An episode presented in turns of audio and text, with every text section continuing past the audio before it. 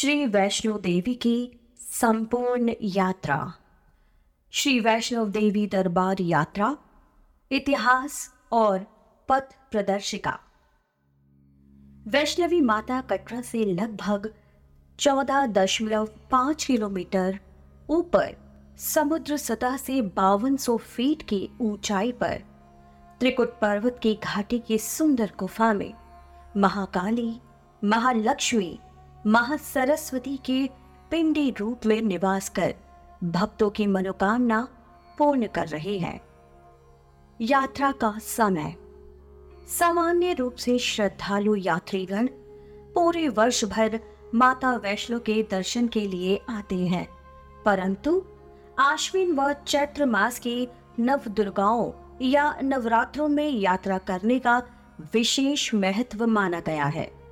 जनवरी एवं फरवरी में हिमपात होने से मार्ग कठिन हो जाता है, अतः इन दो महीनों में छोटे बच्चों व बूढ़ों को साथ लेकर यात्रा करना उचित नहीं रहता। नवयुवकों के लिए सभी मौसम उपयुक्त है। चैत्र व आश्विन के नवरात्रों मार्च सितंबर में सपरिवार यात्रा बड़ी सुविधा से की जा सकती है। इन दिनों मौसम भी सुहावना होता है। यातायात। जम्मू तक यात्री देश के विभिन्न भागों से बस या रेल द्वारा पहुंचते हैं। जम्मू से कटरा के लिए लगभग हर आधे घंटे या एक घंटे बाद बसें चलती रहती हैं। किराया चार रुपये पचास पैसे प्रति व्यक्ति है। डीलक्स बस का किराया दस रुपये पचास पैसे प्रति व्यक्ति है। इनको लगभग किराया माने, क्योंकि परिवर्तन कभी भी हो सकता है। जम्मू से कटरा के लिए टैक्सी भी उपलब्ध है। चार व्यक्तियों का टैक्सी किराया सौ रुपये है। पहले तय करना उचित रहता है। कटरा से पहाड़ी मार्ग पैदल शुरू होता है। डांडी, घोड़ा, खच्चर व कुली पिट्ठू निर्धारित किराए पर मिल सकते हैं। कटरा समुद्र तल से लगभग पच्चीस सौ फीट की ऊंचाई पर त्रिकूट पर्वत के चरणों में बसी ये सुंदर बस्ती श्री वैष्णव देवी यात्रा का आधार रूप है।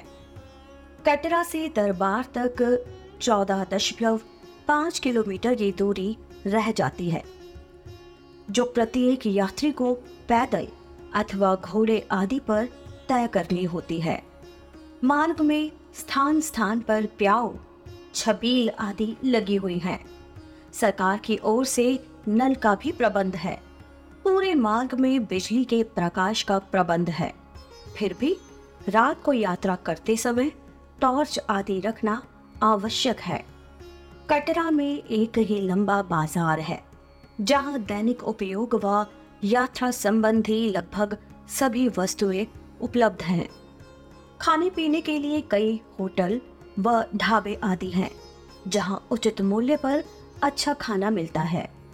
ठहरने के लिए भी कटरा में कोई कठिनाई नहीं है। कई धर्मशालाएं, होटल व प्राइवेट हाउस हैं। इसके अतिरिक्त टूरिस्ट विश्राम गृह भी बने हुए हैं। मुख्य धर्मशालाएं धर्मार्थ सराय, चिंतामणि ट्रस्ट, दिल्ली वाली सराय, श्रीधर सभा सराय, टूरिस्ट रिसेप्शन सेंटर में अतिरिक्त सामान आदि भी प्रति नग के हिसाब से जमा किया जा सकता है। कटरा में रघुनाथ मंदिर व चिंतामणि मंदिर दर्शनीय है। आवश्यक सूचनाएं। वैष्णव देवी दरबार जाने वाले प्रत्येक यात्री के लिए कटरा से यात्रा पर्ची प्राप्त करना अनिवार्य है।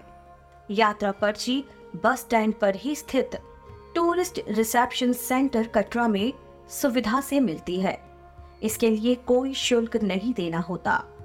यात्रा पर्ची के बिना यात्रियों को बाणगंगा से वापस आना पड़ता है। भवन पर पहुंचकर यही पर्ची दिखाकर पवित्र गुफा में दर्शन के लिए नंबर मिलता है। चमड़े के जूते पहनकर पहाड़ी यात्रा नहीं करनी चाहिए। धार्मिक भावना से भी कपड़े अथवा रबड़ के जूते ही उचित हैं। कटरा में कई दुकानों से उचित किराए पर कपड़े के जूते सुविधा से मिल जाते हैं। नए भी खरीद सकते हैं। यात्रा सादगी एवं पवित्रता के साथ करें। यात्रा में मद्य, मांस व किसी भी प्रकार का नशा वर्जित है।